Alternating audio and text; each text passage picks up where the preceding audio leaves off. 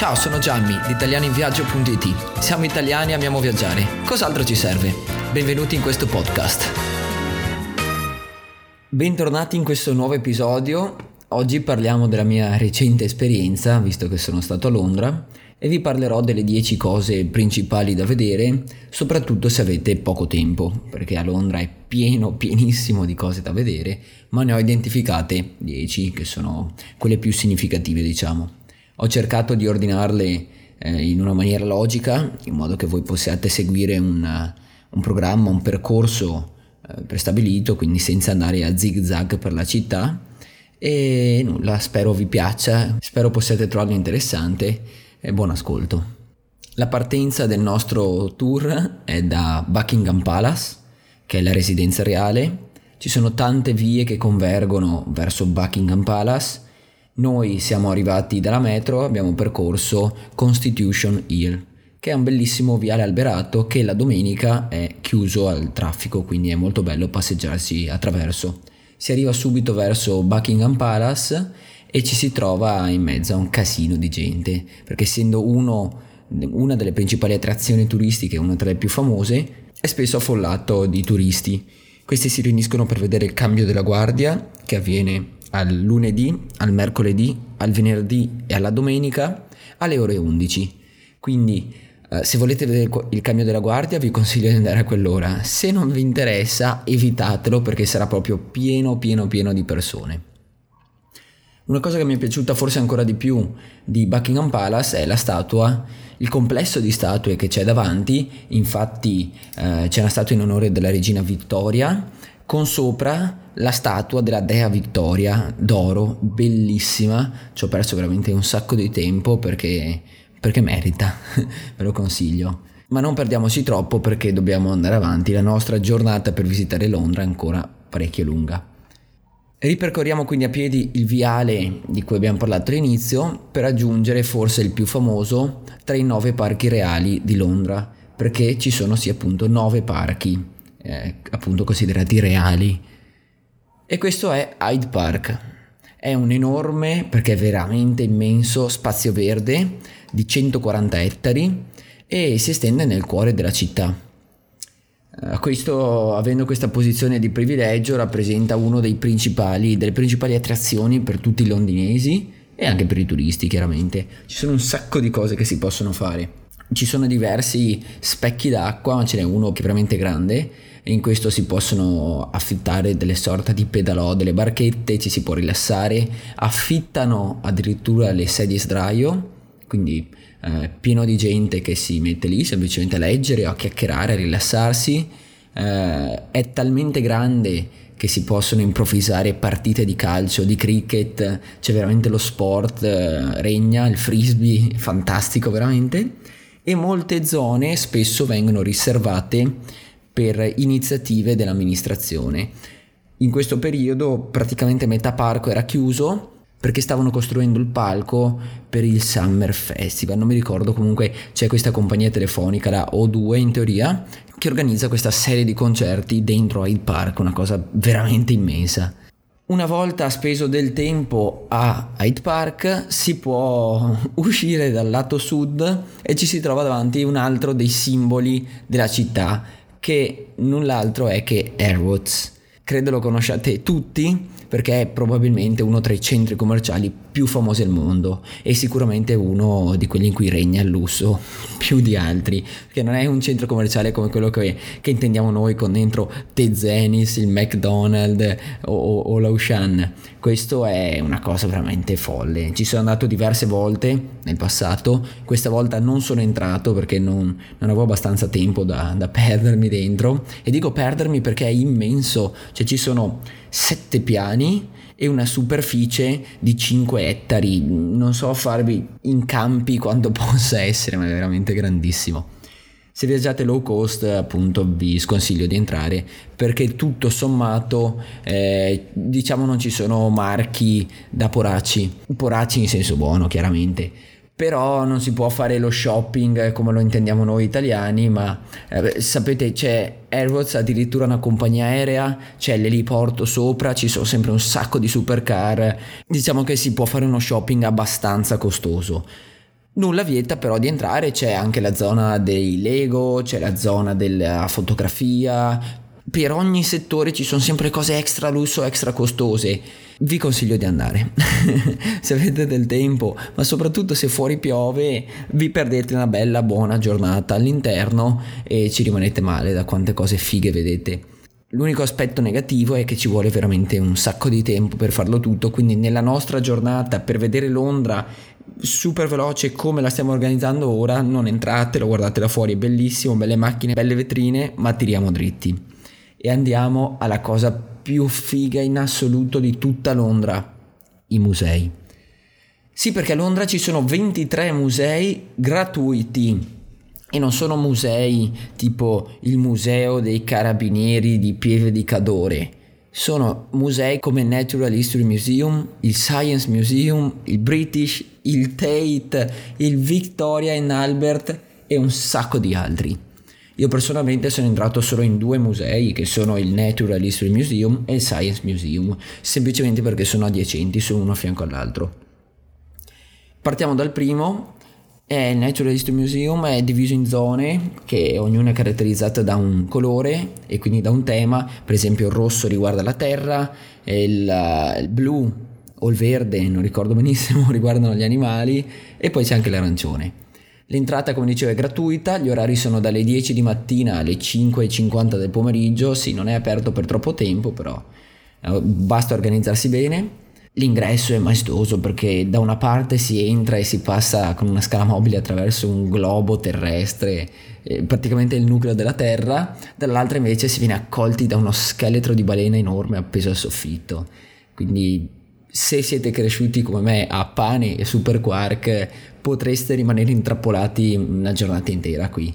Io fortunatamente sono già venuto diverse volte, quindi non avevo troppo da distrarmi, però com- mi sento proprio come un bambino, rimango intrappolato in questo vortice di curiosità.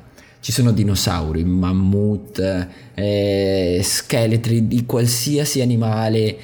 È fighissimo, è assolutamente fighissimo e però il tempo stringe, quindi dobbiamo spostarci a fianco al Science Museum. Anche questa è una cosa strepitosa, ragazzi. Cioè, pensate che ci sono oltre 15.000 oggetti scientifici, ci sono macchinari della rivoluzione industriale, cose alte 5-6 metri, ci sono locomotive, ci sono i razzi, i missili, eh, di tutto. E la cosa ancora più unica è che si possono fare degli esperimenti personalmente, ci sono delle, delle zone appunto dove ci si può applicare, anche questa è una cosa che merita.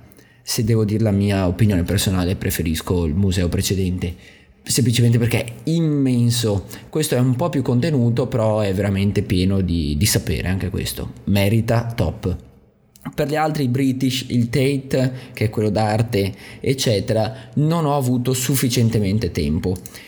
Dico questo perché dobbiamo subito spostarci, dico questo perché dobbiamo fare qualche metro a piedi per raggiungere Piccadilly Circus, che è un'altra delle cose simbolo della città. È un incrocio, un incrocio famosissimo perché anche qui convergono delle strade ed è caratterizzato da una statua che è l'angelo della carità cristiana. Molti spesso l'hanno identificato come Cupido, come Eros, perché c'è questo angioletto con un arco in mano, ma purtroppo no, non è lui. Questa statua si innalza nel centro della piazza dove spesso si raccoglie un sacco di gente sotto, ci sono artisti di strada che fanno performance eh, fighissime, musicisti, c'è chi fa i ritratti, ci sono le statue umane e un altro dei simboli che contraddistinguono questa, questa zona è le immense insegne luminose attaccate sui palazzi.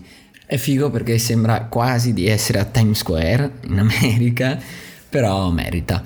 Questo posto, diciamo, non ci si perde troppo tempo perché alla fine eh, non c'è troppo da vedere, non c'è troppo da scoprire, e però si possono fare delle belle foto per il nostro Instagram.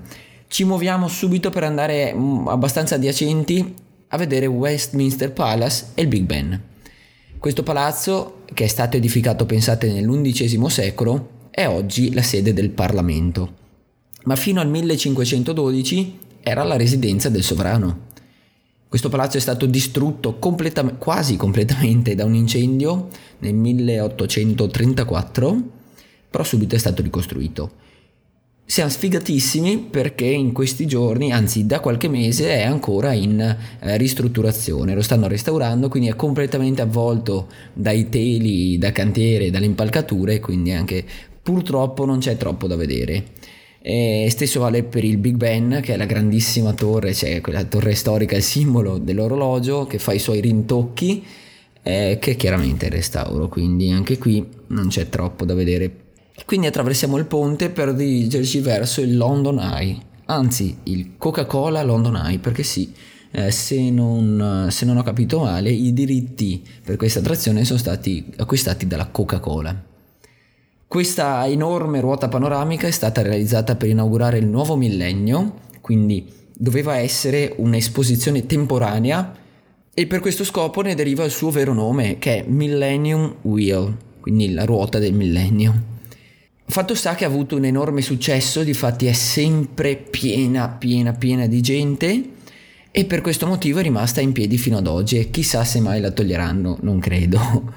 Una curiosità è che è la più alta ruota panoramica d'Europa e la terza di tutto il mondo. Quindi se avete del tempo, perché c'è una bella fila, sembra quasi essere al Gardaland, e non è neanche troppo economica, quindi servono anche due spicci in più, fatevi un giretto perché vedete un panorama mozzafiato. Parlando di panorami, sempre lì vicino si erige uno dei grattacieli più fichi in assoluto, che è The Shared. Shared scritto S-H-A-R-D. E questo è un palazzo super futuristico perché è praticamente un cono gelato rovesciato, quindi con la punta verso l'alto, ma molto stilizzato, madonna che fantasia che ho, molto alto perché è di 87 piani. Su questo ci sono delle curiosità da dire perché dici cos'è? È tutto un, albergo? È tutto uffici? No. Allora ci sono 25 piani di uffici, 3 piani addirittura di ristoranti, 8 piani che sono di albergo, del Shangri-La, non vorrei dire il nome sbagliato, però una catena di alberghi super lusso e ci sono 10 piani di appartamenti privati. Cioè 10 piani di 10 appartamenti, quindi ogni piano è tutto un appartamento privato. Pensate sono stati venduti inizialmente a una cifra che oscilla tra i 30 e i 50 milioni di sterline. Cosa pazzesca, vorrei tanto vederli. Ci sono quattro piani di belvedere, quindi di terrazza panoramica, si può raggiungere, questa è una cosa interessante, si può salire con l'ascensore e passare del tempo lassù, è figo, merita. Anche in questo caso c'è una coda abbastanza lunga per salire e c'è un ticket da acquistare. Infine ci sono altri 14 piani che costituiscono la guglia, quindi la sommità del palazzo. Se salite, visto che è il punto più alto della città, nelle giornate più limpide con meno foschia si può vedere fino a 65 km di distanza. Quindi se da ruota si vede un gran panorama della città qui si vede un panorama infinito perché veramente si vede una distanza inconcepibile. E beh alla fine si è alti praticamente 300 metri quindi ci sta. Da questo palazzo facendo un paio di centinaia di metri si raggiungono due simboli della città uno è Tower Bridge e l'altro è The Tower of London. Tower Bridge è un ponte, un ponte super mega simbolico e super mega famoso, soprattutto perché si vede un sacco su Instagram, visto che il ponte ha le, mm, eh, le strutture metalliche di supporto che sono praticamente azzurro e se uno lo, lo tramaccia un po' con i softwareini solitamente lo fanno diventare color Tiffany. Quindi uno dice oh mio dio che ponte strafico. Sì no è fichissimo quel colore dona un sacco soprattutto per farsi delle foto questo ponte, dicevo, non è antichissimo perché è stato costruito nel 1894, quindi praticamente inizio secolo scorso, ed è sempre stato un ponte levatoio. Era simbolico perché veniva attivato da dei grossissimi motori a vapore che rimasero in funzione fino a un tempo abbastanza recente, fino al 1976. Oggi è possibile fare un tour nella parte sotterranea, nei meandri nascosti del ponte, per vedere i meccanismi di funzionamento. Il biglietto, se non ricordo male, costa 10 sterline, quindi neanche troppo. Il ponte quindi prende il suo nome, dato che è Tower Bridge, dalla Tower of London, che è subito attraversata la riva, noi stiamo partendo dallo Shard e attraversiamo il ponte e ci troviamo di fronte a questa Tower of London. È una costruzione veramente antica perché la sua edificazione risale al 1066, quindi ha praticamente mille anni. Inizialmente questo palazzo era la residenza reale, in seguito però ha preso la funzione di tesoreria e di arsenale. Durante le guerre vi nascondevano appunto anche i gioielli della corona. Dal XVI secolo però è stata utilizzata come prigione e da qui si è guadagnata una losca fama di terribile luogo di morte e di torture. E per questo motivo molti ci hanno costruito romanzi e circolano parecchie leggende sul posto. È possibile anche in questo caso entrarvi e fare un tour all'interno, ma visto che quando sono arrivato erano praticamente le 6, non era più possibile farlo. Quindi tiriamo dritti per l'ultimissima nostra meta, che è la cattedrale di San Paolo. Questa è una cattedrale veramente interessante perché è una delle uniche due presenti a Londra anglicane, perché sapete che in Inghilterra non sono cristiani cattolici, ma sono protestanti. Questa potrebbe essere famosa agli occhi di molti per le mm, celeberrime nozze celebrate tra Diana e il principe Carlo. È uno senz'altro degli edifici più maestosi di tutta la città. È una cattedrale stupenda da vedere, ci si può passeggiare attorno, ci si può perdere nel scoprire i vari dettagli ed è possibile visitarla anche al suo interno. Bisogna acquistare però chiaramente un ticket, visto che l'unica cosa gratuita a Londra sono i musei, certi musei. In questo caso vi chiederanno 20 sterline, no 20 euro, che Cristo non è proprio poco per vedere una chiesa. Ma giunti a questo punto, se avete avanzato abbastanza tempo dal vostro tour, potete anche permettervi di fare una capatina all'interno. Come avete visto è passato abbastanza velocemente il tempo, abbiamo visto, abbiamo eh, pianificato le nostre 10 cose da vedere a Londra, se abbiamo pochissimo tempo a nostra disposizione, prossimamente ne arriveranno altre per approfondire la, la visita alla capitale dell'Inghilterra vi ricordo che per, per, ogni dettaglio, per scaricare la mappa e, e, tutta la pianificazione potete andare sul nostro sito www.italianinviaggio.it, qui troverete l'articolo e vi invito a farlo. Spero che questo podcast vi sia stato utile, è stato diverso dal solito perché non, non, ho seguito uno storyboard, non ho seguito un copione, ho praticamente improvvisato e visto che l'esperienza è abbastanza fresca perché sono tornato da una settimana, ho cercato di ricordarmi il meglio possibile le cose e soprattutto i dettagli come le date di costruzione, le date degli incendi e così via. Ragazzi andate a vedervi anche il video su YouTube e mettete un bel mi piace. Ciao belli, al prossimo podcast. Seguici su Instagram, sul nostro profilo ufficiale italianinviaggio.it e passa a trovarci nel nostro sito. Al prossimo episodio. Ciao ragazzi, sono Giulia, la ragazza di Gianni. Venite ad ascoltare il mio podcast cercando About Giulia, dove parliamo di studio, esperienze personali e molto altro.